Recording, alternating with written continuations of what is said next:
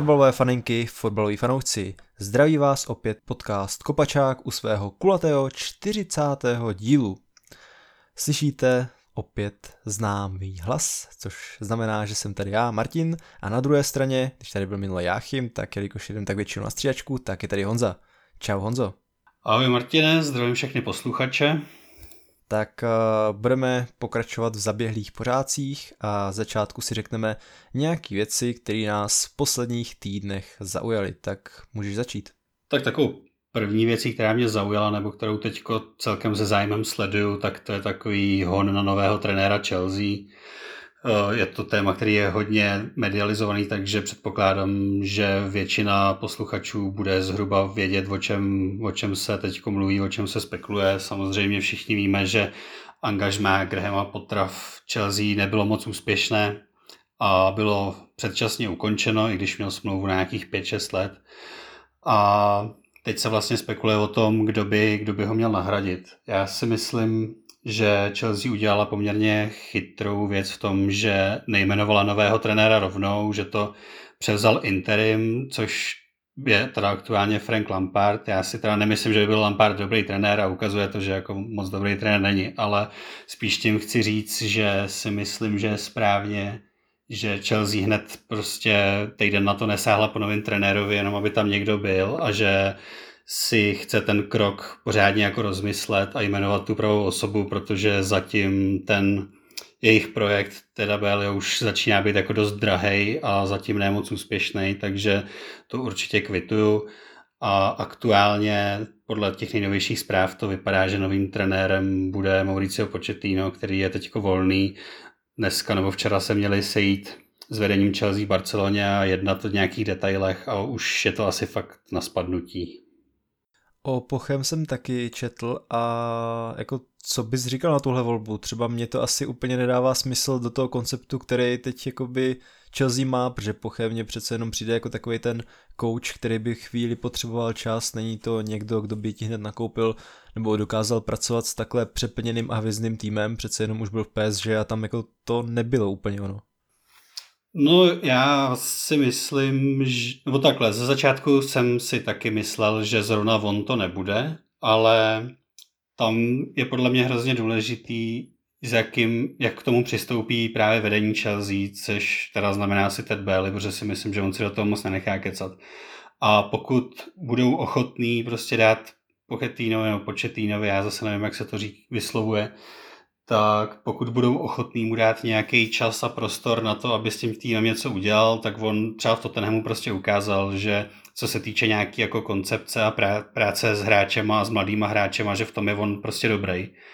Je pravda, že to angažmá v PSG nebyl zrovna úspěch, na druhou stranu jako tam už se lahalo docela dost trenérů a prostě jako trénovat Neymara, Mbappého a Messiho prostě asi fakt jako nebude jednoduchý. No. No, mě to jako trošku ta situace v Chelsea připomíná to, co jsme my vlastně znali v Manchester United po odchodu Fergusona. A řekněme kolem toho roku 2015, kdy sice v týmu bylo docela dost hráčů, ale i několik takových, kteří už jako tam dávno neměli co dělat, nebo prostě strašná konkurence na x pozicích, tak eh, jako s tímhle pracovat já reálně nevím, který trenér by to zvládl nějak hned, nebo který by to dokázal pročistit a nějak mu zároveň byl dán čas jako uvidíme, no, jako Poche je podle mě slušný trenér, nebo jako velmi zajímavý trenér, ale asi se mě prostě do té Chelsea nehodí, nebo do týmu, který vlastně teď je takový hodně, jak říct, turbulentní, no. Jo, já určitě jako souhlasím s tím, že aktuálně ale by měl podle mě teda téměř jako každý trenér udělat nějaký instantní úspěch problém, protože těch změn tam bylo prostě strašně moc a v létě, ať budou nebo nebudou chtít, tak tam budou muset být další pohyby v tom kádru a ani tak jako nemyslím, že by měli nakupovat další hráče, když oni to určitě udělají, ale hlavně by mělo asi jako dost hráčů odejít z Chelsea. Hmm. No a hlavně taky přivést útočníka. No, to, to je samozřejmě další věc. No. Co tam máš dál? Tak Druhá věc, co mě teď jako zaujalo, nebo taky sleduju, tak to, já jsem si to tady pracovně nazval jako situace na křílech Manchester United a přivedlo mě mm. k tomu, přivedlo mě k tomu to, že Amad Diallo teď letos vlastně hostoval v Sunderlandu v Championshipu a hrál tam jako velice slušně. Já jsem, jsem tam jsem to povočku sledoval a dokonce byl nominovaný na nejlepšího mladého hráče Championshipu. A začínají jakoby přicházet takové zprávy, že minimálně jako v přípravě dostane šanci na příští sezónu, že ten potenciál v něm vidí a když se pak člověk podívá celkově na ty křídla United, tak teďko, že v základu tam máme Rashforda, Anthonyho, je tam Sancho, což jsou všechno mladí kluci, do, pořád docela. Do toho se začal ukazovat ve skvělém světle Garnáčo, nějaký zápasy má odehraný Elanga, začíná ukazovat potenciál konečně i Pelistry a tím pádem najednou prostě United budou mít třeba 7-8 křídel s obrovským potenciálem a tady jsem docela dost zvědavý, jak to vlastně ten Hách, který je zvyklý z Ajaxu a pracovat s mládeží a vlastně dělal i mládežnického trenéra v Bayernu, takže on s těma mladýma klukama pracovat umí dobře, tak jsem docela zvědavý, jak to tu situaci vyřeší.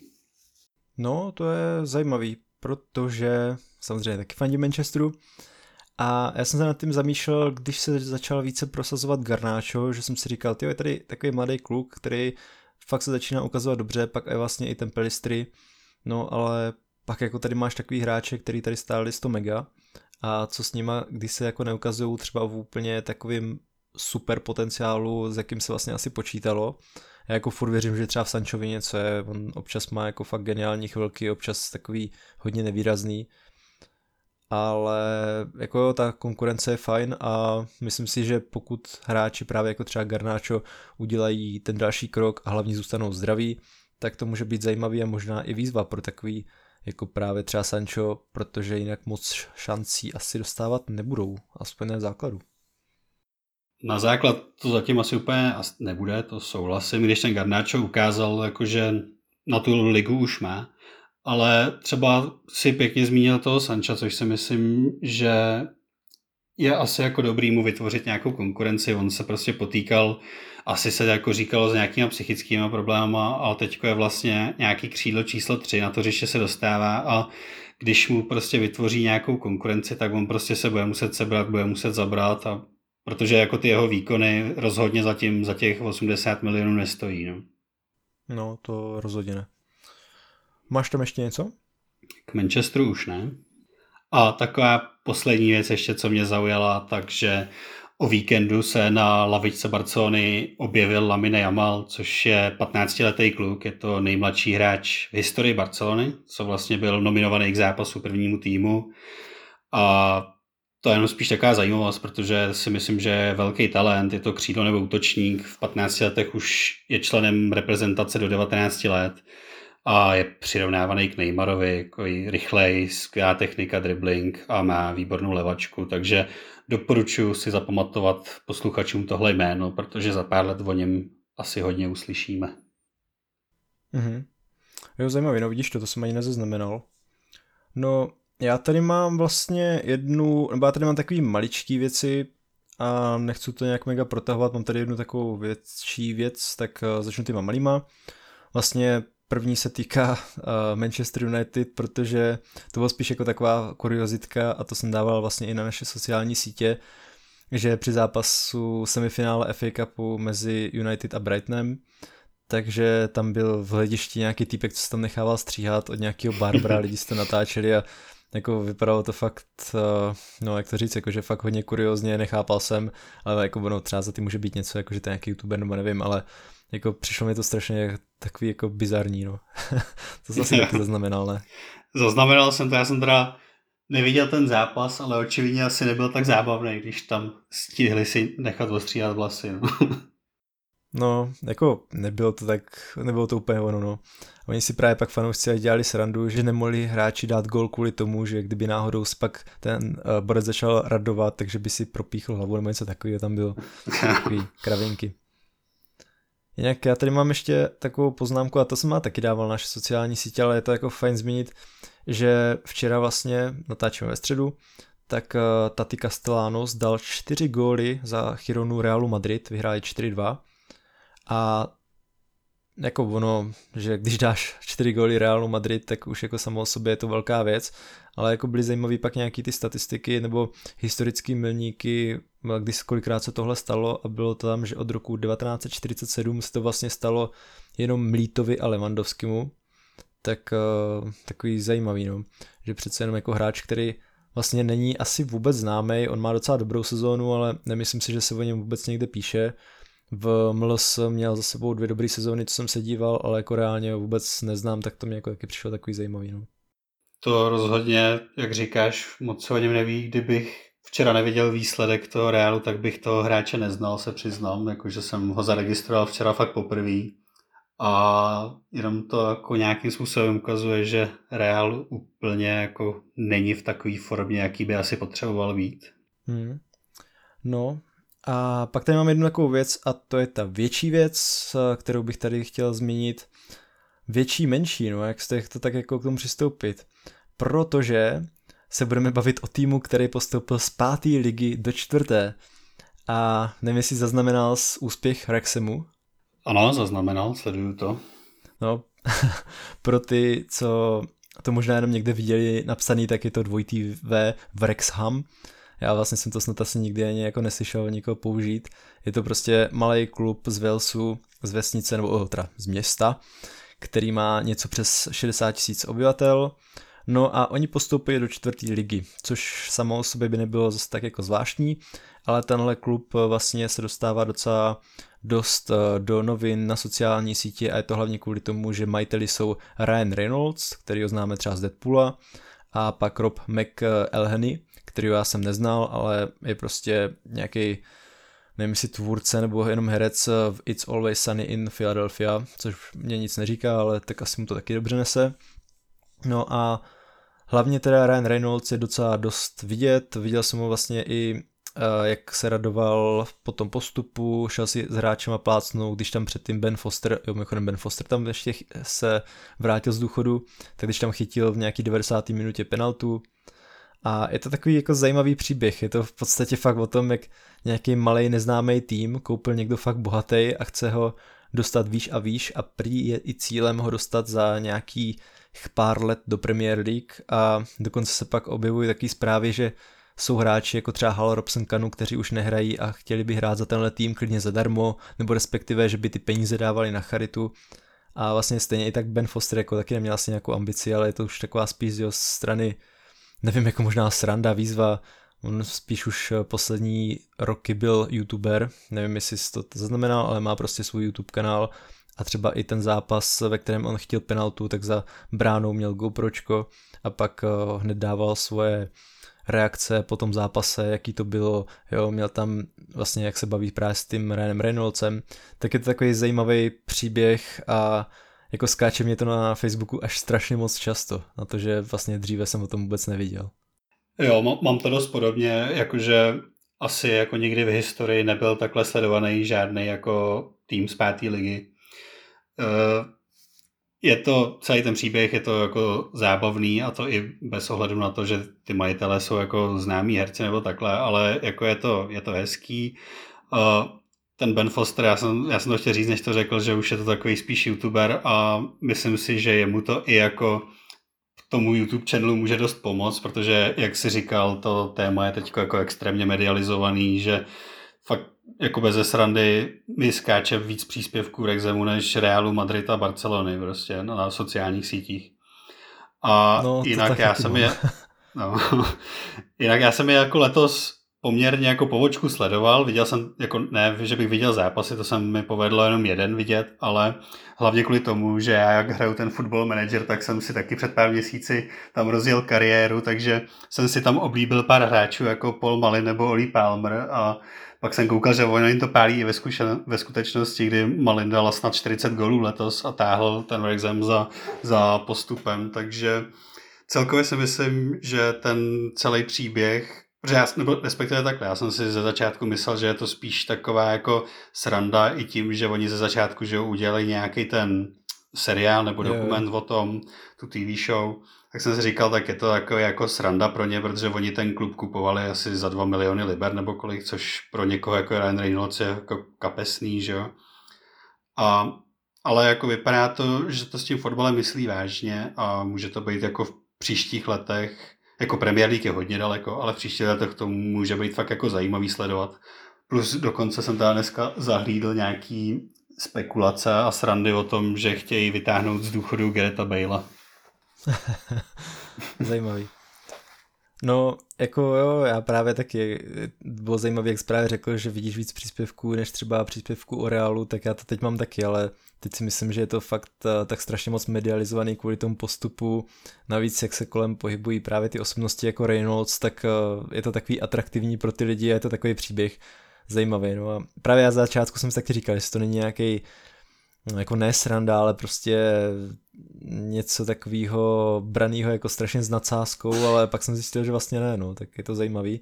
A docela mě i překvapuje, jak často jsou ti hráč, uh, hráči, ti majitelé na stadionu, přece jenom Reynolds myslím Kanaďan a McElhenney je Američan.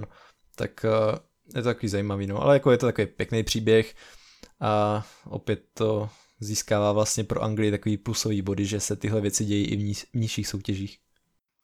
Jo, to rozhodně. A k tomu Reynoldsovi já mám pocit, že jednou z těch zpráv, co na mě vyskočila, že si v té vesničce koupil nějaký barák, takže mu už tam asi částečně bydlí. Aha, no, tak to by asi dávalo smysl. No a vlastně teď zamíříme o pár pater výš. Když jsme prošli ty naše zajímavosti, tak máme tady taková ta větší témata, tak eh, na začátek bychom si prošli všechny pohárové soutěže, přece jenom už máme semifinále, a další díl, jak vyjde za dva týdny, tak to už se to bude hrát, tak by bylo fajn se na to trošku podívat. Poté se podíváme na Tottenham a Newcastle, kteří proti sobě hráli teď o víkendu vzájemný zápas a byly dotazy tady od vás jak na Tottenham, tak na Newcastle, to bylo takový dobrý protipóly. No a v závěru se dostane taky na dění uh, okolo fanoušků v Čechách. Tak uh, jdeme postupně. Liga mistrů, Honzo. Máme semifinále, tak uh, nevím, jestli chceš něco říct k těm čtvrtfinálovým zápasům, když tak uh, do toho nějak vstup a případně začni na semifinále. Tak semifinále, nevím, jestli k těm čtvrtfinálovým zápasům je potřeba něco říct. Tam možná bylo překvapující, jak suverénním v podstatě způsobem postoupil Manchester City přes Bayern asi ne, že by jako City nebyli favoritem, ale asi se úplně nečekalo, že po prvním zápase to bude v podstatě jako hotový. E, co se týče Realu Madrid, tak tam naopak asi bylo celkem jako jednoznačný, kdo postoupí, protože jak jsme už několikrát řešili, tak Chelsea to je letos prostě bídná, takže tam asi jako neměla moc možností postoupit, ale můžeme rovnou asi se klidně vrhnout na to na to semifinále a tím, že jsem nakousl tyhle dva týmy, tak bych nejdřív asi ta rozbe, rozebral ten Real s Manchesterem City. Tak pojď na to. Tak, říkám, oba, oba ty týmy teda postoupily určitě zaslouženě, žádná kontroverze, nic, takže je hezký, že můžeme řešit rovnou fotbal a ne zase rozhodčí, jako máme ve zvyku. Co se týče tohohle dvou zápasů, samozřejmě se na to těším. Eh, Real Madrid jako možná nejslavnější klub na světě proti Manchester City, který se nebojím říct, že aktuálně má asi nejlepší formu ze všech týmů v Evropě. Eh, za mě v tom dvojzápase bude favorit Manchester City, teda rovnou řeknu. Myslím si, že, jak jsem říkal, mají teď dobrou formu, mají širší kádr, Haaland je ve formě a navíc oni mají teď jako obrovskou motivaci tu ligu mistrů konečně vyhrát, protože to byl takový jako jeden z těch velkých cílů Pepa Guardiola, když přicházel. Eh, kromě toho kádru si myslím, že mají teda Manchester City mírnou výhodu i v postavě toho trenéra, protože ačkoliv jako Dona Karla respektuju, tak si myslím, že prostě Guardiola je jako lepší trenér, lomeno manažer. Reál naopak už si, už si vlastně v těch úvodních překvapeních mluvil o tom, že ta jeho že vlastně dostal čtyři góly teď od Castellano se ta, bavili jsme se o tom, že nemá takovou asi formu, jakou by potřeboval. On jim to teda v té lize mistrů dlouhodobě vychází. A i loni, když se koukneme, jak dokráčeli vlastně k tomu titulu, tak oni v podstatě v té vyřazovací fázi byli v, téměř jako v každém zápase horším týmem, ale nějak to dokázali uhrát těma jako výraznýma individualitama a nějakou tou jako vítěznou mentalitou. A Ale myslím si, že Manchester City tentokrát bude mít trošku navrh.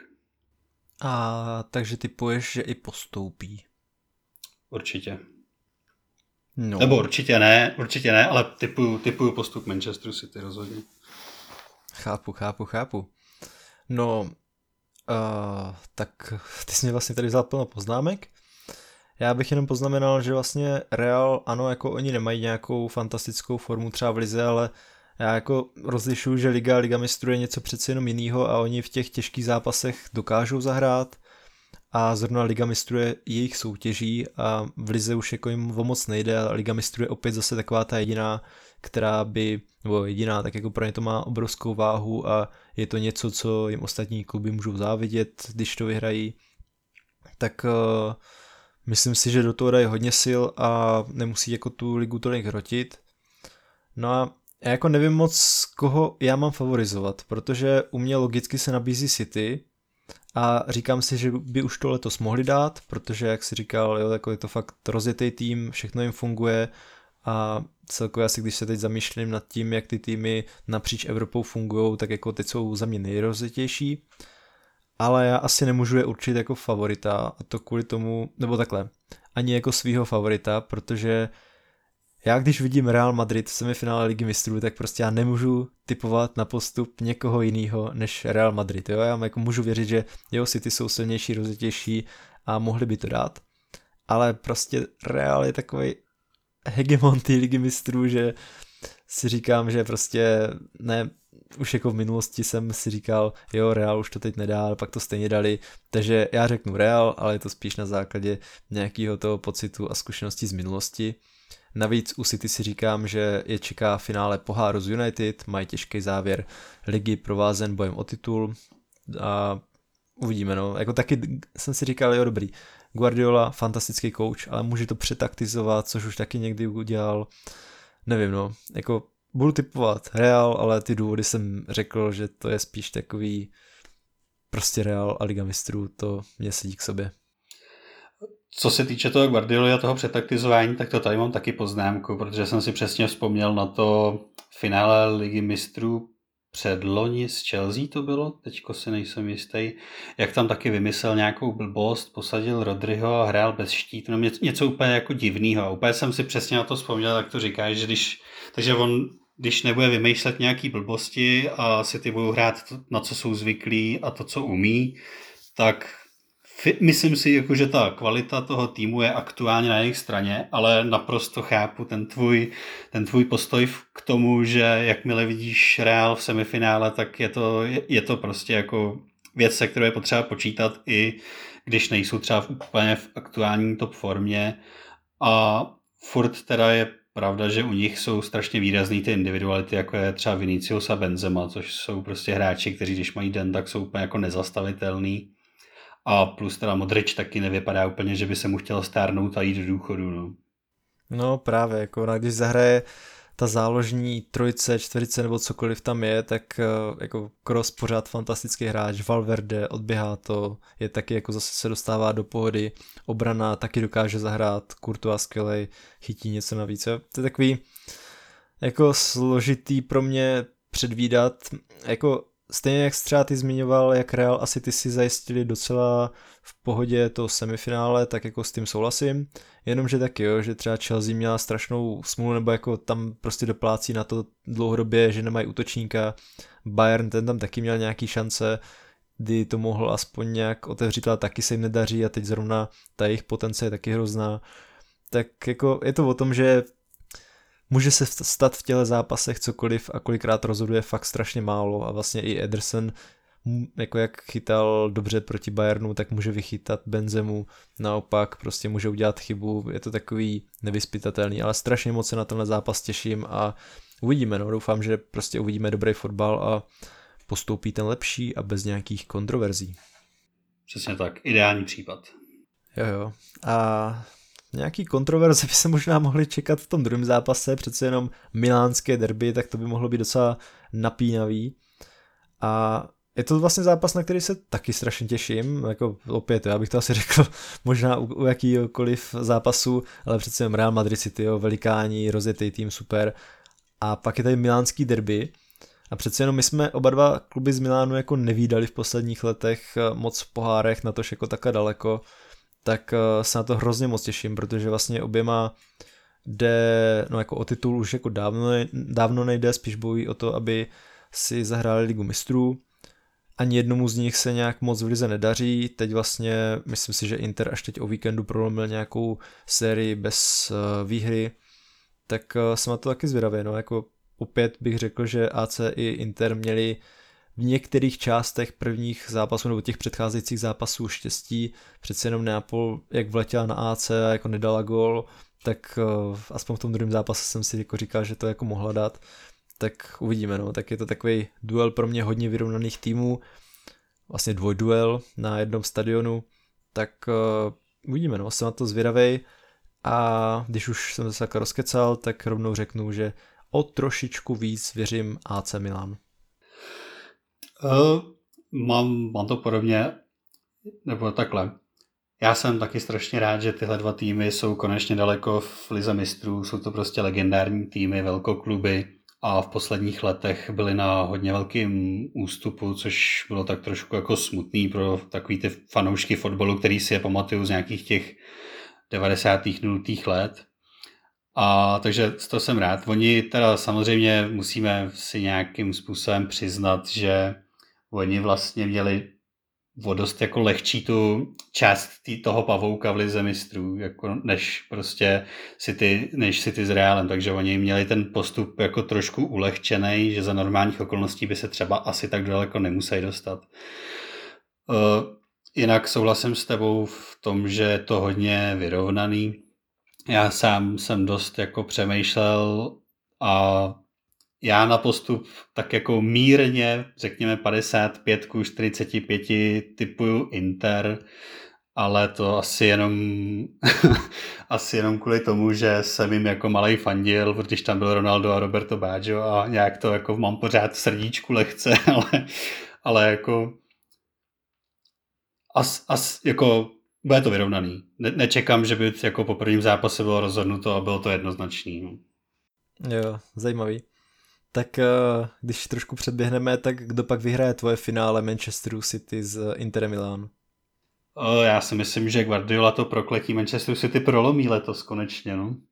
Nebo konečně, já ne, že bych jim to přál, přece jenom nejsem úplně zrovna fanoušek Manchesteru City, ale ta kvalita toho týmu je prostě tak obrovská, ten klub je vedený takovým způsobem, že prostě už, už je to skoro nevyhnutelný, si myslím, no. Hmm, no, jako blíží se to tomu vlastně skoro jako už eh, no hrozně dlouho prostě k tomu směřují a uvidíme, no. Zasloužili by si to asi takhle, než že bych to bylo nějaký konečně. No, moje finále mezi Realem a AC Milan, tak eh, by vyhrál Real a to jako hm, nevím, jestli to máme nějak obhajovat, prostě ten tým je jako vodost lepší, AC nemá nějakou extra formule, jako může se to stát prostě, že taky jako mají tam chytí něco, nebo tam prostě padne nějaký náhodný gól, jako něco takového, to finále je vždycky nevyspytatelný, ale to je jako jasný. Takže za mě to vyhraje Real Madrid, za tebe Manchester City, takže teď v podstatě za nás dva vidíme předčasný finále a myslím si, že tak k tomu možná přistupuje hodně fanoušků. To se určitě shodneme a kdyby se utkalo AC s Realem, tak souhlasím s tebou, že tam asi ani není potřeba to obhajovat, proč si to myslíme, že vyhraje Real. Hmm, jo, jako City proti Interu, to bych taky jako věřil City. no, přesně tak. Tak eh, jdeme o patroníž, Evropská liga. Tam máme AS Řím s Leverkusenem a Juventus se Sevillou. Tak uh, klidně zase začni nějaký tým, který, nebo nějaký z těch dvou zápasů. Tak můžeme začít AS Řím Leverkusenem. Tak je to takový jako zajímavý duel u týmů, o kterých bych si to asi před pár měsíci úplně netypoval, že se můžou dostat nějak vysoko v evropských pohárech. Uh, Leverkusen začal sezonu že jo, dost tragicky, vlastně musel přijít až Šabi Alonso, aby to trošku zvedl a vypadá to, že ten tah s tím trenérem byl, byl dost dobrý. Pro nás jako fanoušky z Čech, tak je určitě super, že se do formy dostává Adam Hložek, že ve čtvrtfinále dával, jestli se nepletu, gol a asistenci. A celkově na to, že Leverkusen ze začátku vypadal, že je skoro na sestup, tak teď už je vlastně na pohárových příčkách v Bundeslize. Myslím si teda taky, nebo mám radost, že se po zranění vrátil Florian Wirtz, což je úplně fenomenální hráč na ten svůj věk a na to se jako dost, dost těším třeba příští sezóně, až se fakt dostane do té úplně optimální formy. Na druhou stranu teda je tam ten AS Řím a já vlastně vždycky jako nevím o těch Mourinhovo týmech, co říct jinýho, než že Mourinho je prostě jako rozený vítěz a je úplně jako jedno, jakým způsobem, ale on vždycky dokáže ten z toho týmu prostě něco vyždímat, takže jako já osobně v tomhle duelu budu favorizovat AS Řím a to jen a pouze kvůli Mourinhovi. Jo, úplně rozumím. A k tomu Leverkusenu Uh, vlastně on se nás na Alonza ptal Hajsik, jo, Pavel Hajsik uh, a určitě se jako ho tady zmi- hodí aspoň zmínit, protože to, co on tam jako udělal, tak to bylo fantastický. V podstatě Alonso ukázal, že to je chytrý uh, trenér, který má potenciál vlastně fungovat i v nějakým větším klubu. A jsem jako zvědavý, no, kam až jako tohle jeho, ten jeho růst vlastně povede, protože Leverkusen převzal fakt jako úplně v hrozný situaci, ale to, co se dělo pak, tak to bylo fantastický. Teď vlastně mají, asi bych řekl, nejlepší vůbec formu z celé Bundesligy, jsou na pohárových příčkách, tady v Evropské lize ne úplně daleko od trofeje, tak uvidíme, no. Ale právě Mourinho. Já jako nebýt tam Mourinho, tak ti řeknu, že věřím Leverkusenu, že to dá a že je teď v takové formě, že to prostě půjde. Já ani jako bych neřekl, že AS Řím se mě nějak mega moc líbí, ale zase si taky jako nevedou úplně špatně, no, tak loni vyhráli konferenční ligu, letos teoreticky by mohli zacílit na evropskou, a nevím, no, jako tady, kdybych měl typnout, tak, eh, tak, tak, tak, tak asi spíš nechám promluvit to svoje přání, že chci, aby v, aby tam byl Ložek a případně Šik, takže Leverkusen ve finále. Ale jako ne, že bych tomu nějak moc věřil. jako je to takový fakt spíš pade na pade strašně. No. Jo, to, to souhlasím, že ten dvojzápas taky může být dost vyrovnaný a že to můžou pak rozhodnout nějaký ty individuální výkony. Teďko se docela dobře rozehrál Dybala, takže mě nějakou, nějakým jedním hezkým gólem to rozhodnout může klidně. Hmm. Jo, jo, no, to a taky, jo, že prostě to máš takový ty hráče, který se rozehrajou a pak jako zase nehrajou dobře, já nevím, no, tak je to přece jenom za dva týdny ještě, tak uvidíme, zda se ještě něco změní, ale no, no, no uvidíme prostě. A mně přišlo zajímavý, že vlastně i v tom druhém zápase Juventusu se Sevillou jde hledat nějakou paralelu, protože jako Leverkusen měl strašnou sezónu, byli na sestu, pak se jako vyšvihli Sevilla, ta se sice nevyšvihla až tak vysoko, ale taky vlastně byla na pozicích kolem sestupu Juventus, ten a to je jako tak jasný, bylo, byly jim odebraný body, teď jim byly zase přidaný, měli tam formu, neměli formu, takový zvláštní jsou letos. A tady vlastně, jak věříme Mourinhovi, nebo jako já doufám, že spíš Leverkusen postoupí, ale jako vidíme tam tu osobu Mourinha, tak tady zase já mám jako nějaký svůj vykřičník v tý, u té Sevilla, protože to přece jenom byl takový expert na Evropskou ligu a byť ta jak sezóna byla divná, tak teď by možná tu svou formu mohli využít k tomu, aby zase po nějaký době zvedli ten pohár nebo se aspoň dostali do finále. Tak uh, uvidíme, no. Jako víc věřím Juventusu, který podle mě je kvalitnější, nedostává moc gólů, tak jich moc nedává, ale přes Sevillu by asi myslím si, že v ideálním rozpoložení měli postoupit. A taky vlastně já nevím moc, co si o Sevilla myslet kvůli tomu zápasu z United, protože ten první zápas byl, já nevím, se zdíval, ale to bylo fakt jako strašný, že United to mě úplně v klidu, to byl tak klidný zápas, jasné, jasná výhra, 2-0 to bylo, mohlo to být 3-0 klidně, no a pak tam byly ty dva vlastňáky, taky ten závěr docela ovlivnilo zranění Martineze, tak eh, no a jako ten druhý zápas byl samozřejmě úplně strašný, ten jako se mi nelíbilo. Ale nevím, jestli ta Sevilla je až tak jako dobrá kvůli tomu, že United vlastně ten první zápas je z mý strany jako docela přehráli a ten druhý vypustili, nebo jako aspoň to tak nějak vypadalo. No, nebo to je možná nějaký krutý říct, ale prostě hráli hrozně. Tak uvidíme. Ale jako mám tady, že Juventus postoupí. Tak tohle je první zápas, kde se shodneme. Taky, mm. taky si myslím, že postoupí Juventus, ale stejně tak jako ty tam mám trošičku nějaký jako vykřičník, protože ta Sevilla prostě v té evropské lize vždycky nějak ožije a použije nějakou jako zvláštní magii, protože úplně přesně mě to napadlo u toho, jak si mluvil o tom zápasu nebo dvojí zápasu s Manchesterem United, protože naprosto přesně, jak ty říkáš, oni v podstatě nemuseli předvést vůbec nic, jakože fakt jako první zápas byly úplně tragický, kromě posledních deseti minut vyhráli v podstatě přesilovku. Druhý zápas v podstatě jim United taky darovali dva góly a Sevilla jako podle mě ani jeden zápas nemusela vůbec nic předvést a stačilo jim to na postup. Můžeme se bavit o tom, jestli je to prostě nějaká nemohoucnost United, jestli to prostě můžeme zase všechno hodit na Maguire, jak mají fanoušci ve zvyku a tak dále, ale já už se fakt začínám říkat, že prostě uzavřeli nějakou smlouvu prostě s Diablem a začne jim to vždycky v té evropské lize nějak vycházet, protože fakt jako v tom dvojzápase Sevilla nehrála jako vůbec nic, ale postoupila jako nakonec celkem jako s přehledem.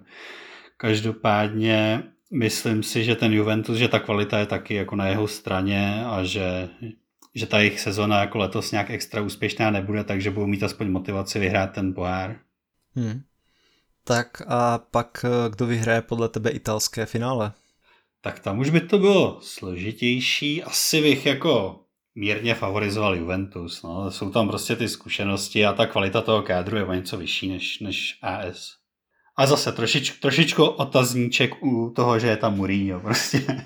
Já mám jako docela velkou důvěru v ty jeho schopnosti vyhrávat prostě takovýhle zápasy divný. No. Jo, to úplně rozumím. Jako eh, Mourinho ve finále, to už, eh, nebo i v tom semifinále, tak to už je přece jenom takový, ať už má jakoukoliv sezónu, jakýkoliv tým, tak už je to přece takový zdvižený prst. No, v mém finále Leverkusenu s Juventusem bych věřil víc Juventusu, respektive já budu fandit Leverkusenu a myslím si, že Leverkusen má na to, aby Juventus porazil, ale nemyslím si, že, nebo jako když jsem si to takhle nějak srovnával, tak já si nemyslím, že Leverkusen v zápase s AS a s Juventusem jakoby zvládne to dvakrát dotáhnout do vítězního konce tak uh, buď to skončí prostě už na AS nebo pak na Juventusu, ale přece jenom taky se jim neříká Neverkusen jen tak. A já si myslím, že oni jsou na super cestě a mimochodem on zítra vyjde newsletter, ve kterým se Dan o nich zase trošku rozepsal a je to zajímavý. A ta cesta je jako fajn, ale nevím, jestli jako letos eh, by to mělo skončit trofej, no, tak budu spíš věřit tomu Juventusu, ať je tam Mourinho nebo Hložek, tak spíš ten Juve. No a konferenční liga, tak tam máme Bazilej s Fiorentinou a West Ham s Alkmaarem. Tak uh, asi můžeme začít Bazilej. Favorizuješ Fiorentinu? E, jo, rozhodně favorizuju Fiorentinu, i když prostě v italské lize jsou asi desátý a nějak jako extra neoslňují, tak proti jako Bazilej by měli mít navrh. Hmm. Já jsem se zeptal takhle přímo kvůli tomu, že já jako v Bazilej vlastně teď nic nevím. Já jako si pamatuju ten tým, kdy byl zajímavý, hrával jsem za něj ve FIFA, hrával Ligu mistrů, my jsme to vlastně měli trošku blíž i kvůli tomu, že tam byli suchý s Vaclíkem, hmm. no ale ono je to už jako dávno pryč a mě překvapilo, že letos v desetičlenné tabulce jsou až na sedmém místě, což je jako docela bídný. Oni jako celkově mají hroznou sezónu, ale prostě v konferenční lize mají šanci na finále nebo na trofej. No a Fiorentina ta si hraje nějaký ten svůj střed a myslím si, že Bazilej, byť eh, je to jako velký úspěch a stát se může cokoliv, tak Fiorentina už eh, by je měla podle mě dát. Takže tady to mám jako taky asi jednoduchý a nemám moc, co bych tomu víc řekl. Tak uh, jestli ty nemáš, co bys k tomu řekl, tak můžeš jít na West Ham s Alkmárem. Tak West Ham s Alkmárem, tak to je určitě zajímavější dvojzápas než Fiorentina s Bazilejí. O West Hamu toho všichni tady víme hodně, protože samozřejmě od té doby, co tam přestoupili Souček s Coufalem, tak je to asi jako nejčastěji propíraný tým v českých médiích, takhle zahraniční. A oni samozřejmě měli jako bídnou sezónu v té Anglii, nehráli moc dobře a kdyby jsme se o tom bavili třeba 14 dní zpátky, tak bych jako ještě řekl, že oni budou mít co dělat prostě v Anglii, aby se zachránili a budou třeba dávat na vedlejší kolej tu konferenční ligu. ale ta jejich forma šla teďko trošku nahoru a tomu, ne, že by byli úplně bezpečí, ale tomu se stupu se začínají trošku vzdalovat. A jestli se nepletu, tak vítěz konferenční ligy si zajistí poháry na příští sezónu. Je to tak? Mm-hmm. No, myslím tak, si, že Evropskou ligu. No, tak to si myslím, že bude pro takovýhle tým velká motivace, protože oni se samozřejmě z Premier League do poháru teď nedostanou určitě. A ačkoliv třeba Alkmaar je sympatický tým s velkým potenciálem, on tam hraje hodně mladých kluků, tam je přes 30 let asi jenom Klasímu a Matthew Ryanovi, plus mají teda výbornou akademii, teď vyhráli tu mládežnickou ligu mistrů, tak si myslím, že ta kvalita je jednoznačně na straně West Hamu a, a postoupí. Jo, to já to beru asi úplně stejně, vezmu to teď stručně, že West Ham taky jsem měl jako tým, který prostě zoufalý letos, ale zvedají se, navíc v konferenční lize se jim nějak dařilo ty zápasy zvládat. No a byť Alkmaar bude určitě silným protivníkem a jako myslím si, že ty nizozemský týmy celkově můžou hrát eh, v téhle části soutěže jako velkou roli core v té konferenční lize, tak eh, si myslím, že West Ham by to měl dát. Nebudou to mít jednoduchý, ale pokud nějak navážou na tu svou formu a vzhledem k tomu, že teď se začínají fakt už uh, trošku zachraňovat jako, nebo do, do takových těch jistějších vod Premier League, tak si myslím, že i to soustředění na tenhle pohár tam nějaký bude. Takže jsme asi oba dva viděli ve finále stejný týmy, Fiorentina a West Ham a to finále, jelikož bude v Edenu, tak je možný, že tam bude Tonda Barák proti Sukovi a Cufovi, tak to by bylo fajn, kdyby některý z nich, nebo jako pokud tam budou tyhle týmy, tak jasný, že tam někdo z nich bude slavit uh, pohár, ale bylo by to asi fajn tam vidět prostě fakt s pohárem nějakého Čecha. Tak uh, kdo to vyhraje? No, myslím si, že ta kvalita je jednoznačně na straně Vezhemu v téhle v čtveřici. Já si umím představit právě toho Suka a Cufa, jak slaví doma, tak já mám tady taky vestem. Jako vzhledem k tomu, jako mají hroznou sezónu, tak trošku si říkám, zda ty neříkám blbost a zda fakt jako i ten Alkmaar už nebude na jejich síly. A na druhou stranu prostě proč ne, jako pokud se na to budou soustředit, ta kvalita tam je, teď ta forma nějak přichází a pokud tam zůstane, tak proč ne, no. Takže je možný, že Cuf a Suk budou slavit a bylo by to vlastně fajn. Jo, to určitě.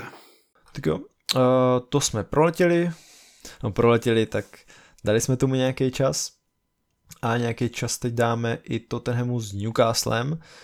No o víkendu tyhle dva týmy proti sobě se hráli No, zajímavý, to nevím, jestli jako říct zajímavý. On to ve výsledku byl zajímavý zápas kvůli tomu, že Newcastle úplně zdemoloval Tottenham už v podstatě po 20 minutách ale jako nějaké nakoukání, tak nevím, no, tak fanouškům Tottenhamu hráči proplácejí vstupenky, tak uh, viděl jsi ten zápas, nebo co jsi říkal na to, když viděl jsi tady tenhle výsledek? 6-1 mimochodem. Byl jsem úplně v šoku z toho začátku, že my máme s kamarádem takovou konverzaci a tam mi psali asi ve třetí minutě, že je to 2-0 a než jsem si to přečet a odepsal, tak už to bylo prostě 4-5 a fakt jako jsem nechápal, co se děje, protože bych asi čekal trošku jiný průběh u týmů, který v podstatě spolu hrajou o účast lize mistrů. No, to rozhodně. Já právě jsem tou dobou nebyl doma a viděl jsem jenom výsledek, nebo jsem jako přišel na sociální sítě, tam to na mě hned jako skočilo, jak jsem si říkal, ty 6-1, a pak když jsem to otevřel, takže to bylo pak, já nevím, myslím v 21. minutě 5-0. No a podíval jsem se na ten sestřih a to jako bylo zoufalý, jo, že ty první góly, to tak nepřipravená obrana, nevím, jo, jako vůbec to asi ne, ne, jako nedělal takový ten dojem, že tohle je ten zápas o poháry, který jim ještě nějak může zachránit tu sezonu, nějak je nasměrovat, tak uh, to bylo prostě jak prodaný, ale jako takovým trapným způsobem, že člověk nemůže věřit, že to bylo prodaný. Tak uh, taky to stálo pak vlastně uh, hlavu dočasného kouče Stelínyho, tak tam šel dočasný asistent, který předtím dělal nějakého jiného asistenta Ryan Mason, který už vlastně se dostává uh, ke kormidlu Tottenhamu dočasně po druhý ve své kariéře. No jako šílenost, co se děje kolem Tottenhamu. A vlastně i na trápení Tottenhamu se nás ptal Jonáš Dvořák, no tak to jako se to tématu můžeme dotknout. Co ty říkáš na to, co se děje kolem koučů uh, Tottenhamu, nebo případně ještě může se vyjádřit k tomu zápasu?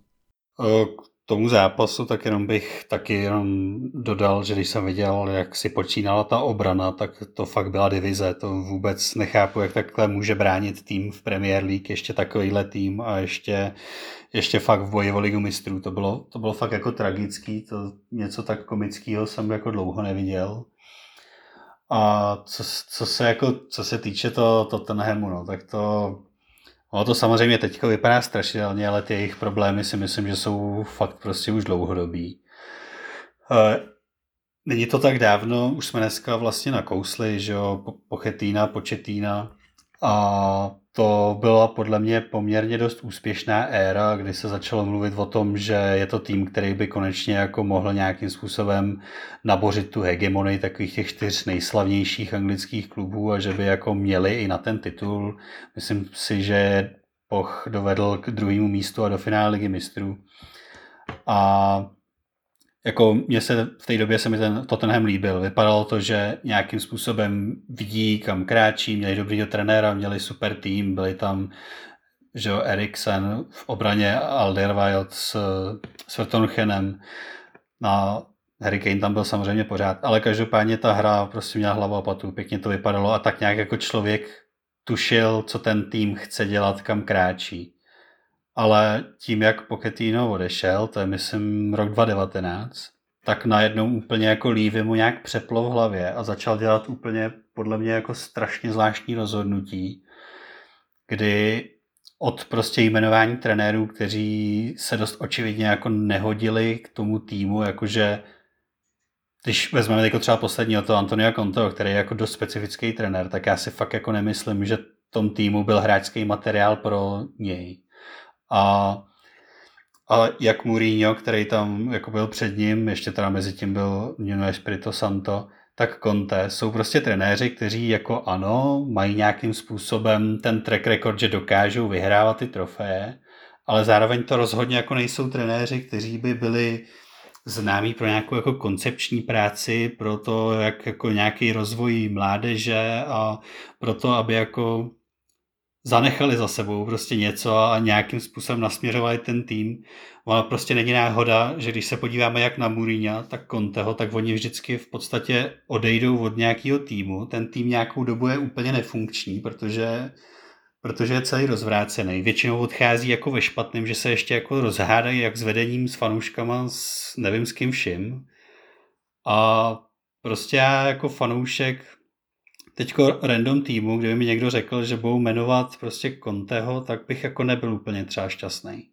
Jo, jako já úplně ze vším souhlasím. Pro mě právě Conte taky jako se vůbec nehodil do týmu jako právě Tottenham. Já bych jako právě chápal, kdyby jak třeba Početino, jak byl na lavice PSG, kdyby tam šel právě Conte, nebo někdo takovýhle, to je podle mě tým, jako který by mu mohl aspoň třeba dočasně sedět a on by seděl jim, tak eh, jako ne, já nevím, jo, mně přišlo, že od té doby, co právě po, Početino odešel, takže uh, vedení klubu bylo jako, já nevím, jako jestli předtím nevnímali, že ten klub si vlastně vede docela dobře, že má nějaký směr a že by to chtěli nějak podpořit a že vlastně to, co se tam dělo, tak jako by neměla být úplná samozřejmost, protože to, co se dělo potom, tak byla jedna kravina za druhou, ten tým najednou úplně opustil nějaký směr, ve kterým byl, oni vlastně už nějakých, já nevím, tyjo, pár let po sobě byli v top eh, čtyřce, byli tam uh, jako jak třeba United občas vypadli, nebo Liverpool, že tam kdysi nebyl nebo tak, tak oni tam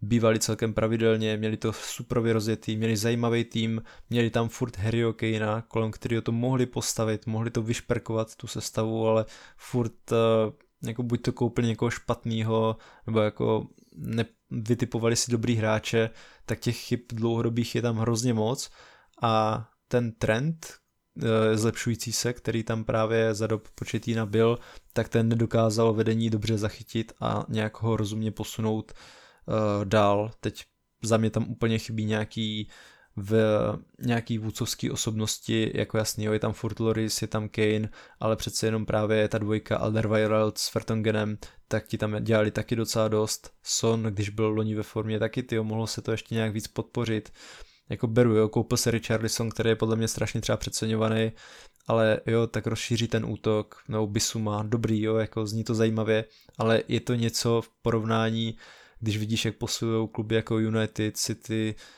a v tom Chelsea a tyhle kluby, jako vůbec, jo, nebo Arsenal prostě koncepční, jo, fajn, prostě nějak se ten coach skládá, ale ty tam máš vlastně kouče, který nedokáže tohle úplně udělat, jo, dokáže přivést strašně moc drahých hráčů a nějaký okamžitý úspěch třeba někdy udělat, byť ne teda teď v tomto tenhemu, ale za mě prostě Tottenham prošvihl tu správnou chvilku, kterou měl, aby fakt se během pár let stal tím uh, stabilně bojujícím týmem o titul, no jestli tak můžu říct, jako nevím, jestli to je, není nadnesený, ale myslím si, že k tomu měli nasměřovaný.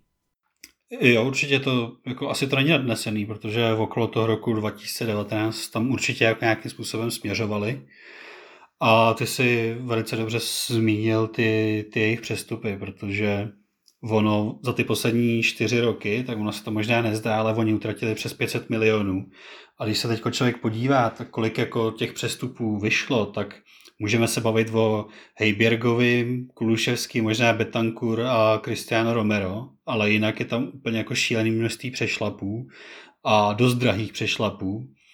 Když se podíváme, co přišlo za hráče, jak já nevím, to byly Berchwein, Lo Celso, Sesegnon, Rodon, ten Bisuma, Richarlison, prostě, který téměř nehraje, Jet Spence, Davinson Sanchez a to jsou prostě obrovský prostředky, víc než půl miliardy prostě euro, který by v normální situaci, kdy ten tým nějakým způsobem už vypadal, jak si říkal, měli, měli tam Mario Kejna a v brankáře taky měli a kdy už jako na té dost dobré ose toho týmu se dalo jenom nějakým způsobem doplně vybudovat, tak nic z toho tam prostě není.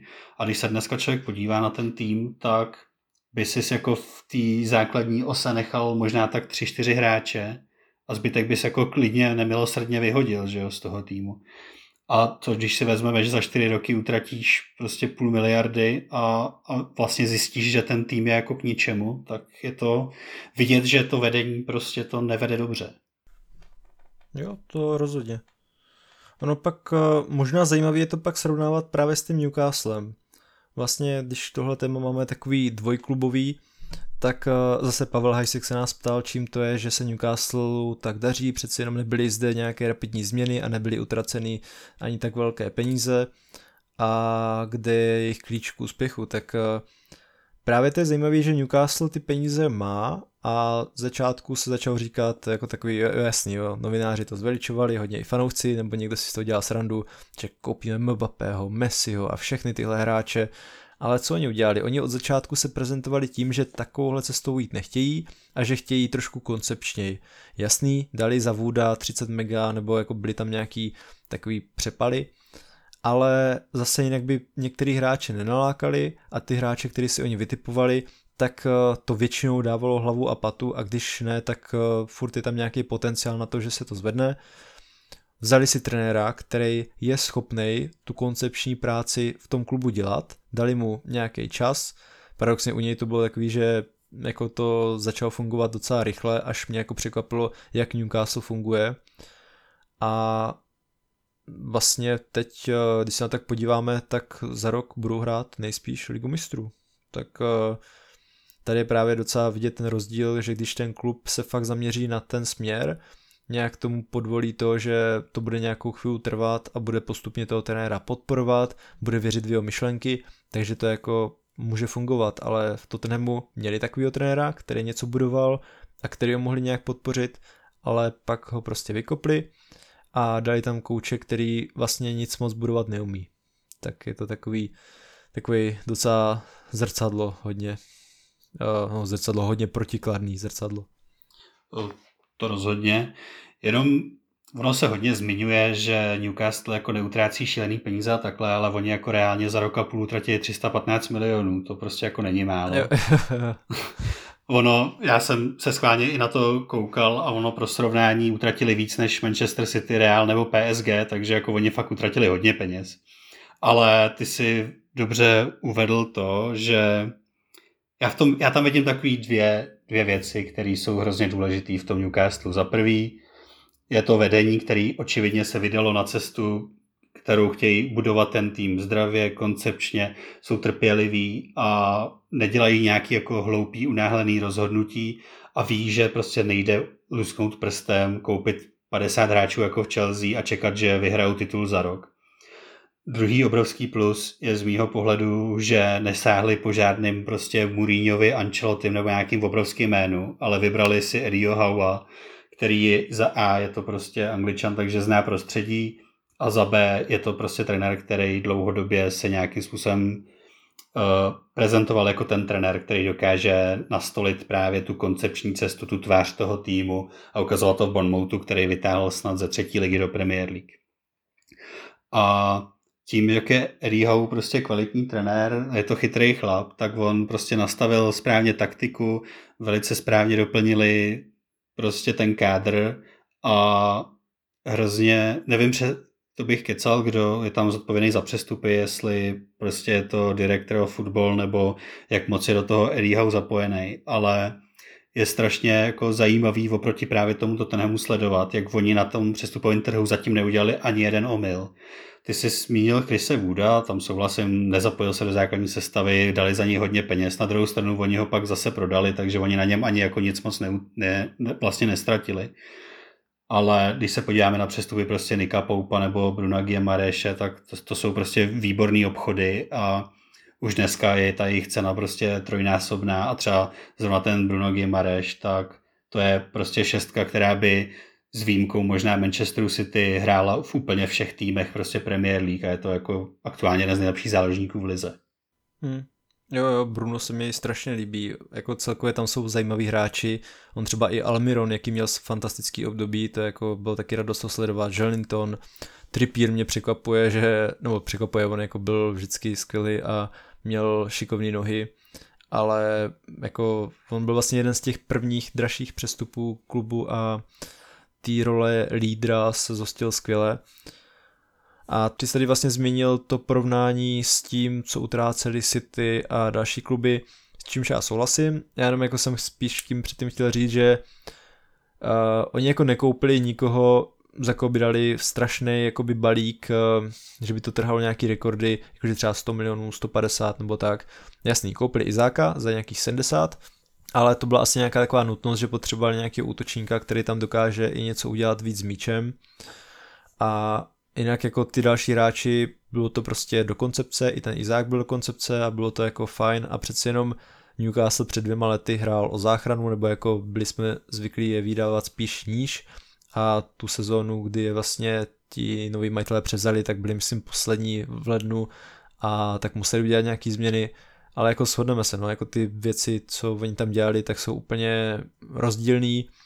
A upřímně já si musím přiznat, že mě to až překvapilo, že jo, v začátku bylo něco prezentovaného, bude tady nějaký projekt, není to něco, co je za rok, dva nahoře v Lize mistrů, no ale vlastně ono to tak jako je, jo, že za mě možná ten plán plní ještě rychlej a jako fakt jsem nečekal, že tohle vlastně dosáhnou tak rychle a bez ne nějakých jako obrovských změn, že by ten klub prostě třikrát překopávali, jo, přicházeli by hráči, kteří prostě vystranadí ty další drahé přestupy, jo, jako celkově to fakt funguje a hrozně se mi to líbí, byť nejsem úplně fanoušek takových těch šejků v klubu, tak uh, musím uznat, že to, jak to udělali v Newcastle, tak eh, že je to určitě nějaký příklad i těm ostatním klubům, jak by se dalo fungovat a že prostě ta koncepce není jenom slovo, který se tady bude omílat, aby to vypadalo cool. Prostě kluby, které nejsou koncepční, tak můžou mít fajn jednu, dvě sezóny, ale dlouhodobě to je většinou neudržitelný, pokud se to správně nepodporuje. A zrovna Premier League je taková zase turbulentní, hektická soutěž, je tam strašně moc konkurence a týmy, který to nezachytí včas ten svůj pád, tak prostě dopadnou tak, jak to tenhem, že nevidíme tam ten potenciál, zatímco třeba u toho Newcastle ten potenciál je a když do toho týmu ještě přivedou některý hráče, což se očekává, tak eh, to může být ještě zajímavější. Určitě v podstatě jako téměř ze všem, co si, nebo ze všem, co si řekl, souhlasím. Řekl bych teda, jako hodně mě to překvapilo, myslím si, že to dost překvapuje i samotný vedení Newcastle, že jako reálně jsou boji o ligu mistrů a aktuálně jsou jí asi nejblíž z těch, z těch týmů, co jsou na tom pomezí. Myslím si teda, že mají to, aniž bych chtěl snižovat jejich výkony, protože oni hrajou fakt dobře, ono, ten jejich pressing a to, jaký hrajou intenzitě, je to strašně jako nepříjemný, je to vidět pro všechny ty týmy, že s nima jako se jim nehraje dobře ale myslím si, že jim trošičku taky pomohlo to, v jaký jako situaci je letos Liverpool s Chelsea, protože to by jinak byly týmy, které by asi jako v té čtyřce byly, nebo minimálně podle soupisky by měly být. Což, takže se jim vyčistili nějaké jako dvě volné místa, ale říkám, nechci vůbec snižovat práci toho týmu, výkony těch hráčů, protože co mi přijde třeba zajímavý, ty už to zmiňoval, že vlastně Eddie Howe dokázal i z takových těch v uvozovkách dřeváků, jako byly právě jako Almiron, Jolinton, Cher nebo Longstaff, udělat prostě najednou hráče, jako fakt fotbalisty, který vypadají jako skvěle, ale hrajou jako výborně.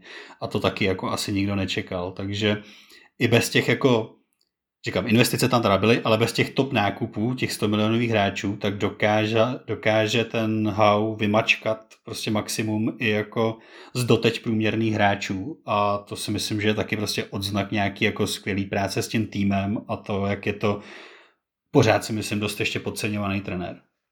Jo, jo. Já se tady dívám ještě na tu otázku, jak tam napsal Pavel, na ten klíč k úspěchu.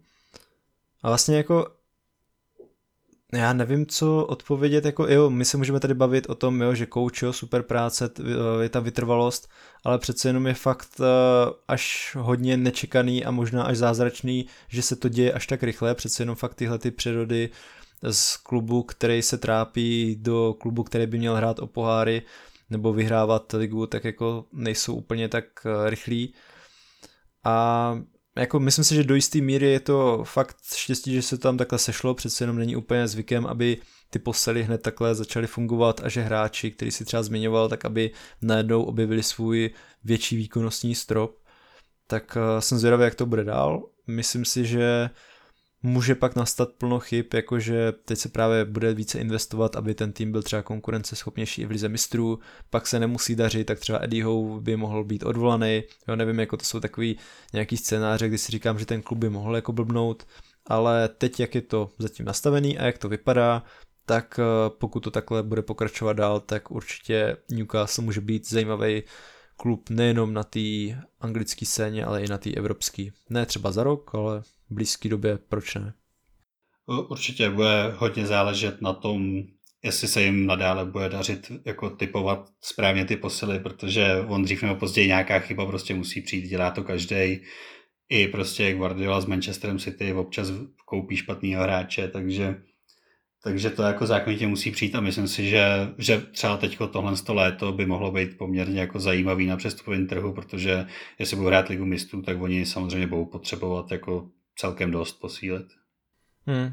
Já ještě přemýšlím nad Antonym Gordonem, přece jenom ten přišel taky za dost peněz a zatím uh, neměl úplně moc, asi ani možnost jako se nějak víc ukázat, ale jako jo, to je zase taky takový šikovný kluk, který se může ukázat, byť ta cena byla za mě hrozně vysoká, ale jo, jako jo, když už se takhle můžeme bavit o nějakým hráči, který se zatím, který se zatím takhle nezaplatil, tak může to být tenhle hráč, který ale zase strašně mladý a ten potenciál má, tak uvidíme, no. To je pravda, na to jsem zapomněl a ten už nám asi letos nic neukáže, protože byl vyřazený z týmu. On má nějaký, nějaký prohřešky kázeňský. On teďko trénuje s 21. Aha, tak to jsem ani nezaznamenal, no tak dobře, tak ten by se možná teď dal označit jako zatím zklamání. A ty toho jsem fakt jako zatím nezaznamenal. No, on, oni to nějak jako nechtěli moc rozmazávat, ani se nikde neřešilo, co se stalo, ale byl, byl přeřazený a původní zpráva byla, že do konce téhle sezony už nebude v Ačku, ale víc jsem to jako nějak neskoumal. Mhm, zajímavý. Tak uh, ono by vlastně možná šlo zmínit z těch dalších týmů třeba ještě Aston Villa, na kterou se nás tady někdo ptal a na Emeryo, ale už nás trošku tlačí čas. A já si myslím, že u Emeryo bychom tady opakovali možná to, co bylo třeba u uh, Alonzova Leverkusenu, že přebral tým, když byl v hrozném stavu a taky vytáhl nahoru. Tak uh, půjdeme na to poslední téma. Uh, vlastně ten úplný začátek nápadu přišel z tvý hlavy, protože si četl nějaký článek a zaujal tě, tak zkus tady posluchače s tím trošku seznámit. Tak byl to, byl to článek o tom, že v současné době jak prostě ligy, tak týmy, tak třeba vysílací stanice zaznamenávají pokles e, zájmu o sport jako takový a samozřejmě to platí i u fotbalu. A nejmarkantnější pokles toho zájmu je u té takzvané generace Z. V tom článku to bylo specifikovaný jako ročník narození 1997 až 2010, protože vždycky, se mluví o těch generacích a mileniálech a takhle, tak já si vždycky přesně vůbec nevím ty věkový rozmezí, takže každopádně to je ročníky narození teda 97 až 2010 a je tam prostě zaznamenaný šílený pokles zájmu, přestávají chodit na stadiony, ale nechce se jim ani sledovat prostě sport nebo fotbal uh, v televizi.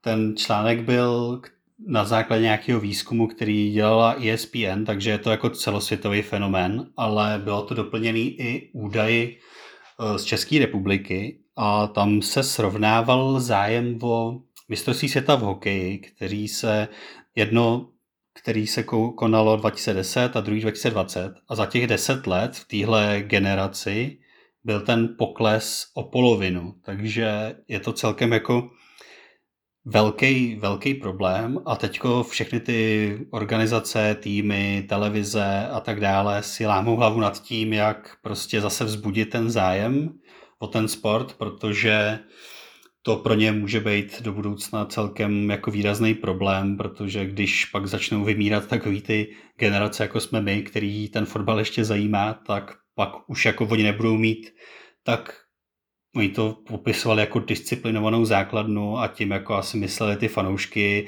kteří sledují ten svůj oblíbený tým a ten svůj oblíbený sport jako každý ten víkend a zajdou si pravidelně na ten stadion a takhle, protože to vypadá, že v těch dalších generacích to takhle probíhat nebude. Hmm. Zajímavý výzkum a asi se nedivím ani těm výsledkům. Trošku mě překvapuje, až jak velký ten propad byl, že o tu polovinu během těch deseti let.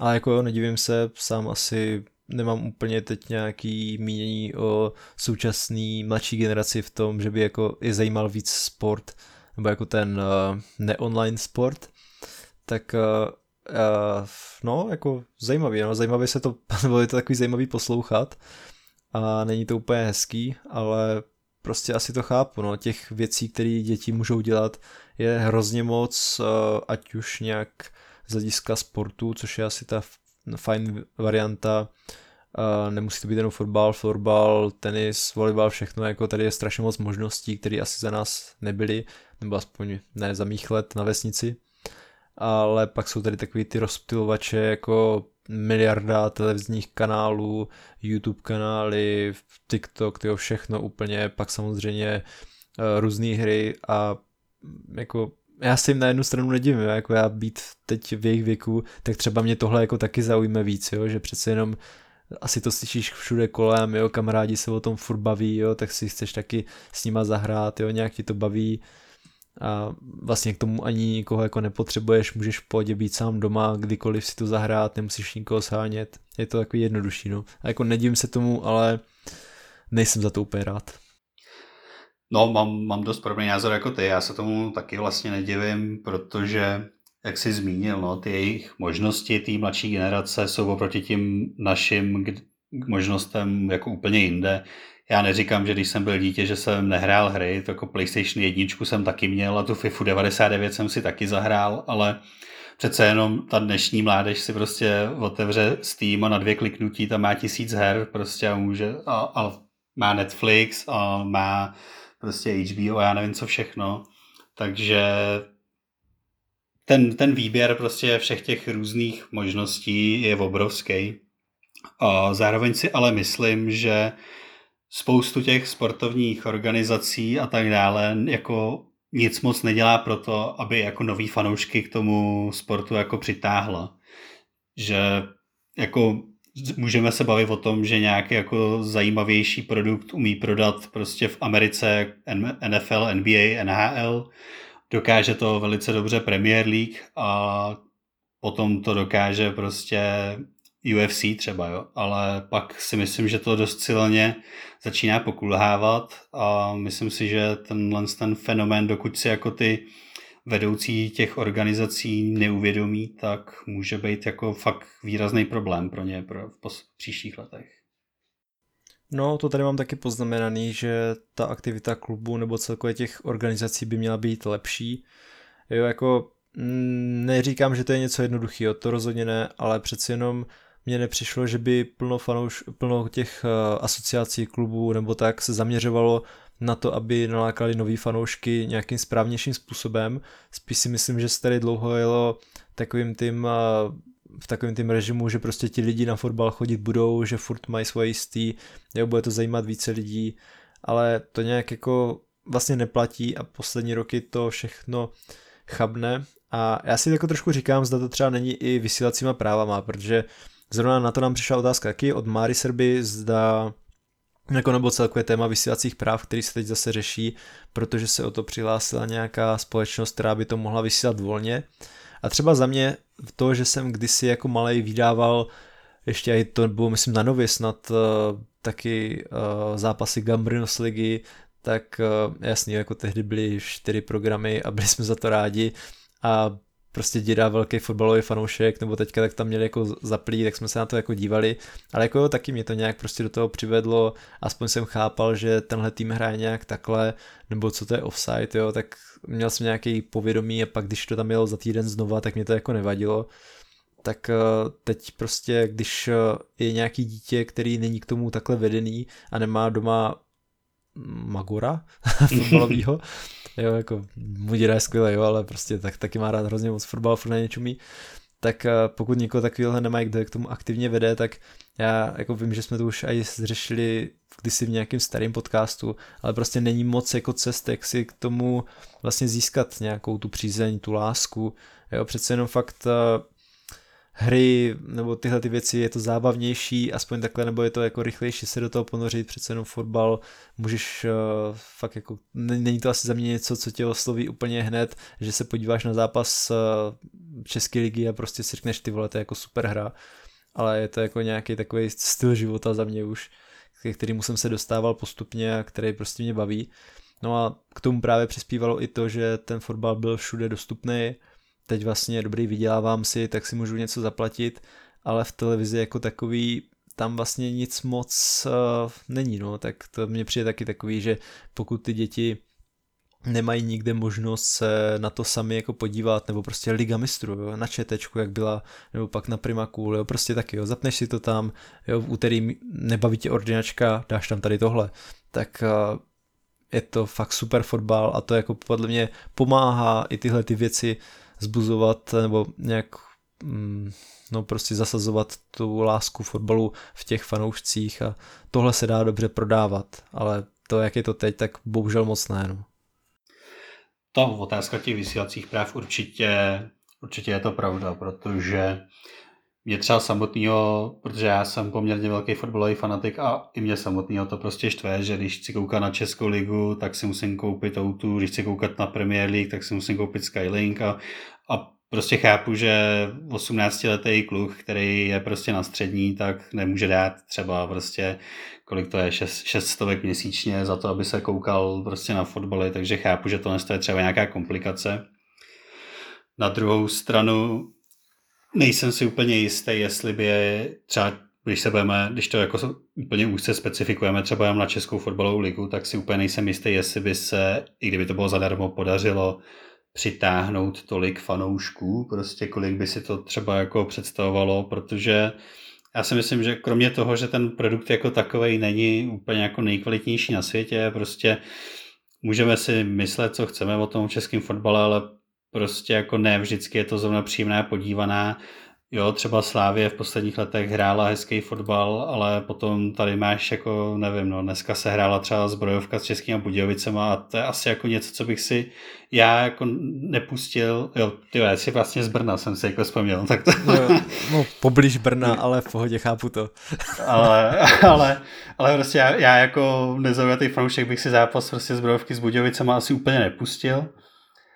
A, a i kdyby teda, jo, tak hlavně si prostě myslím, že celkově Česká liga, že fakt pro ty fanoušky nějak jako extra nic moc nedělá, že ten marketing je prostě slabý a že jako ani nevidím žádnou snahu, jak se jako pokusit ty lidi přilákat k tomu fotbalu. A jako takový hezký příklad, když jsem nad tím dneska přemýšlel, tak mi přijde prostě teďko všichni hrozně řeší v poslední třeba, nevím, dva roky nebo jak dlouho Clash of the Stars.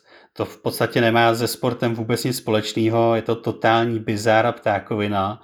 Já dokonce ani protože nejsem zrovna jako člověk, který by nějak extra se vyžíval v influencerech a youtuberech, takže já 90% těch lidí, co tam bojují v uvozovkách, ani neznám, ale přesto prostě to má tak promakaný PR a marketing, že vím o každé události, vím prostě, že tady se stalo tohle, vím, že na té poslední kleši, že tam nějaký holky ukázaly prsa prostě a, tak, a všechno to víš, protože to má tak promakanou tu, tu PR stránku, že se to mezi ty lidi dostane a on je to extrémně úspěšný ještě navíc. A to je třeba věc, která má pay-per-view a tam najednou i ty mladí lidi jsou ochotní si to zaplatit, protože je to zajímá. A prostě tohle, případně třeba Octagon, kde už jako jde aspoň o nějaký sport, ale taky to má velice dobrý PR, tak to jsou věci, kterými by se měla ta Česká liga podle mě inspirovat a aby viděli, jak se to prostě dá moderně pojmout a jak v úvozovkách dokopat ty nový mladý fanoušky k tomu si to zapnout. Já jako nevím, jestli to úplně tak jde, přece jenom jako v těchto těch bizár věcech jsou lidi za tím a ty fanoušci sledují tyhle ty lidi, kteří do toho jdou. Ale jako já chápu úplně ty myš, tu myšlenku, mně se třeba líbí, že občas vidím na YouTube kanálu Fortuna Ligy nějaký video, jak tam prostě trefujou, já nevím, spolky bránu anebo dělají a sbírají jako body a poměřují se kluby, ale je to prostě něco, co vychází jednou za čas a jinak tam jako za tolik zajímavých věcí není. No a ty jsi vlastně, ty mě úplně teď trošku zasáhl s tím bizárem, protože já jsem si u toho uvědomil, že on vlastně Gerard Piqué má teď taky něco takového, jako že chce zakládat nějakou soutěž, kde budou hrát youtubeři a bývalí hráči a už jako taky ho prodal někomu práva. A ve výsledku to jako může být taky takový trošku bizar, že prostě budeš tím nebo ne konkurovat, jo, ale prostě budeš ukázovat nějaký produkt, ale tím, že tam budou jakoby hodně známí lidi, kteří jsou strašně sledovaní a třeba nemusí úplně ani jako umět ten fotbal nějak na super úrovni, tak to taky někoho přiláká. A já jako věřím, že kdyby u nás bylo něco takového jako fotbalový, fotbalová liga influencerů, tak to možná bude mít větší sledovanost jak některé zápasy České ligy, což je jako taky takový trošku bizár, ale bohužel tyhle, no pro mě bohužel tímhle směrem to tak nějak ten svět jde, no. No, hele, teď vlastně už nám trošku, už nás tlačí čas, tak já bych možná ještě otevřel to, co se dělo v těch Budějovicích. Já vlastně, my jsme to řešili s Jachimem na Discordu, ke kterému vás všechny zvu. Tak jenom tak v rychlosti, to, co se tam řešilo, tak byl docela průšvih, protože jako chápu, že ty lidi z ochránky nejsou jako úplně chytří a že tam jako vezmou skoro kohokoliv, ale jako to, co se tam stalo, nebo jaký do, vlastně i do dneška chodí zprávy, že ta pořadatelská služba, že, nebo že ten vedoucí jejich, že byl taky jako takový ocas, nebo že lidi z Budějovic o tom věděli, taky nic neudělali, anebo pak říkali takové ještě někdo věci, že by měli dostat ještě víc tak to jako mně přišlo jako takovej, já nevím jak to říct, jako možná přehlídka primitivnosti a omezenosti, prostě jako jsou nějaké věci, které za mě jsou hodně přes hranu. A to když eh, ten člověk leží na zemi a někdo dost má starat o bezpečnost a má ho třeba, i kdyby dělal cokoliv, jako, jakkoliv je ohrožoval, tak ho má nějak zajistit. A ne, že na něj prostě, když ho drží dva chlápci, tak na něj skočit a jako mlátí to pěst, má to jako já jako se snažím vždycky těchto lidí zastávat, věřím, že někteří ti policisti, pořadatelská služba a tak mají jako hodně situací hrozně těžkých a někdy asi není jednoduchý udržet nervy, ale to, co jsem tam viděl pak na těch videích, tak to je jako fakt spíš smutný a jako omezenci prostě za mě. No. Jo, celá ta situace naprosto šílená. Eh, je úplně jedno, co dělali ty fanoušci Jablonce. Ono se mluvilo o tom, že tam je nějaký hozený kelímek a vytrhlá sedačka. Samozřejmě je to blbost a naprosto chápu, že občas ty pořadatelské služby to nemají přesně, jak říkáš, jednoduchý, protože samozřejmě i mezi fanouškama je hodně primitivů. Ale i kdyby se stalo to, co se stalo, protože to je jenom nějaké jako nařčení, protože to na tom videozáznamu nikde vidět není, tak nikdo z pořadatelské služby rozhodně nemá nemá jako právo tě zbít a kopat tě na zemi, takže to je totálně mimo. Eh, za určitých okolností by se to dalo říct, jako že je to nějaký selhání jednotlivce a že se tam prostě nějak poseplo a někoho zbyl, ale přesně jak si říkal, tím, že se nějakým způsobem prokázalo, že ten hlavní pořadatel, což by vlastně měl být nějakým způsobem zaměstnanec Budějovic, vlastně řekl, že ten postup byl správný, že ho měli zbít ještě víc a ještě tam byly snad nějaký výhrušky, že si ho jako někde najde a takhle, tak to je pro mě tak brutálně přes čáru, že tam by měl přijít úplně jako exemplární trest, jak pro toho člověka, to je úplně jako okamžitý rozvázání smlouvy, tak pro celý klub, která by mě, který by měl podle mě dostat jako strašnou pokutu hodně se divím, že to ze začátku takhle jako bagatelizovali, protože to je fakt podle mě jako strašný průser, co se stalo a znovu říkám, bez ohledu na to, jak se zachoval ten fanoušek, ale prostě takhle, takhle si nemůže vůbec jako pořadatelská služba dovolit se vůbec jako chovat k fanouškovi. Jo, jako já beru, že ani ten fanoušek by si neměl jako dovolit uh, cokoliv a klidně ať taky má nějaký trest, jo, zaplatí škodu, nějaký zákaz vstupu na stadion, jo, prostě OK, jo, jako nevím, co se stalo, a pokud se choval tak, jak by neměl, tak jako dobrý, úplně pochopím tenhle trest. Ale prostě to, co se dělo později, tak jako já si myslím, nebo oni ty informace jsou taky jako takový různý, jo, že jestli ten člověk byl přímo z Budějovic, nebo jestli byl jakoby od, nebo jestli to říkal ten, co byl od té pořadatelské služby, ale jako ve výsledku je to asi jedno prostě to selhání nějakého člověka, co měl jakoby na tohle dohlížet. A měl být asi hádám teda trošku víc proškolený nebo vědomý si toho, jak eh, tyhle situace řešit, tak eh, jako vlastně já ani nevím, jako jestli jim nedošlo, že fakt jako s tou může být pořádný problém a že každý prostě má v ruce nebo v kapse mobil a může tohle jako natočit a že z toho jako může být něco, nevím, no, jako a celkově jak k tomu Budějovice přistoupili z začátku, že vlastně nic se jako neděje, jako by to byla úplně nějaká běžná věc a pak až jako když to viděli možná, že je to jako 300 tisíckrát sdílený, jako samozřejmě přeháním, na sociálních sítích, tak eh, vydali nějaké své prohlášení a jako zhejtili tu pořadatelskou firmu, nebo tu firmu, která zajišťuje vlastně ty lidi na ten zápas.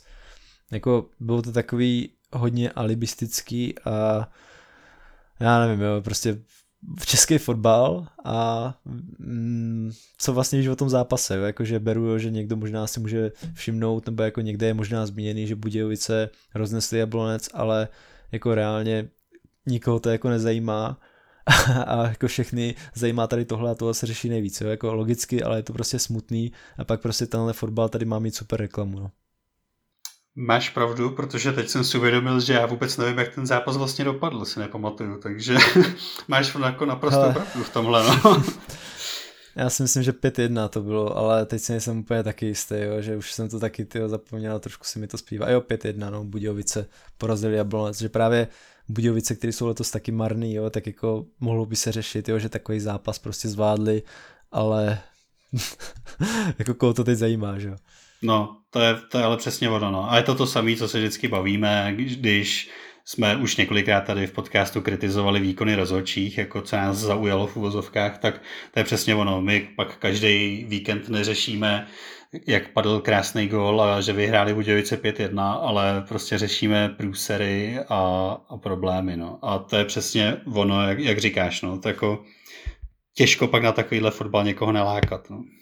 Hmm, na druhou stranu když bych to tak uzavřel nějak nadějně, tak i kdyby ty vysílací práva nebyly prodaný společnosti, která by to teda šířila volně, tak co jsem se dozvěděl, tak, nebo co jsem si dočetl, tak eh, že by ten obnos, který dostanou kluby, tak měl by být výrazně vyšší, měl by to být podmíněno i tím, že se zavede kalibrovaná čára, tak eh, si říkám, že teoreticky aspoň když už jako ten fotbal nebude furt takhle dostupný, takže by aspoň ty peníze se mohly dát i do toho marketingu a do vymýšlení tady těchto scénářů, jak lidi přitáhnou zase na stadiony, protože je to potřeba trošku ten český fotbal zviditelnit líp, by jako fakt neškodilo, no. Já nevím, já jsem jako optimista, ale prostě ty věci, jako jak se dělají špatně úplně všude, tak to je mm, jako všude v Česku, tak to je takový trošku test pro můj optimismus. Já takový optimista úplně nejsem, ale jsem rád, že jsi to uzavřel takhle jako hezky a budu, budu se rád plést a budu rád, když budeš mít pravdu. Jo, hele, všechno bude dobrý, prostě skvělý, sluníčkový. tak musíme jenom vytrvat a já děkuji všem, kteří vytrvali až eh, do konce tohle podcastu. Máme za sebou nějakou, myslím, hoďku a půl, tak pokud jste nás doposlouchali až sem, tak moc děkuji a doufám, že se vám to líbilo. Děkuji i Honzovi, že zase nás tady přišel navštívit a obohatit nás, i když jeho Plzeň právě vyhrává na Spartě. Aha, nevyhrává, oni dostali jedna, uh, gol na jedna, jedna před poločasem, tak pardon, pardon, tak uh, to jsem se unáhlil. tak uh, děkuji, že jsi s nás, uh, že jsi udělal čas, i když hraje tvoje oblíbená Plzeň. Já jsem rád tady jako vždycky a taky děkuji všem posluchačům, že to s náma vydrželi až sem. Tak jo, tak spěchy na druhý poločas. A vy můžete spěchat na naše sociální sítě, kde občas nebo docela pravidelně dáváme nějaké novinky nebo zajímavosti ze světa fotbalu, jak jsem říkal taky dřív, tak máme Discord, máme web, na kterým máte plno kvízů, statistik, máme to strašně moc. Tak pokud nás sledujete, tak děkujeme. A pokud ne, tak bylo by fajn, kdybyste začali. Každopádně za nějaký dva týdny se opět eh, uslyšíme a to už bude taky semifinál Ligy mistrů v plném proudu, tak eh, ať vás čeká cokoliv v téhle době, tak si to užijte. Mějte se krásně. Perfect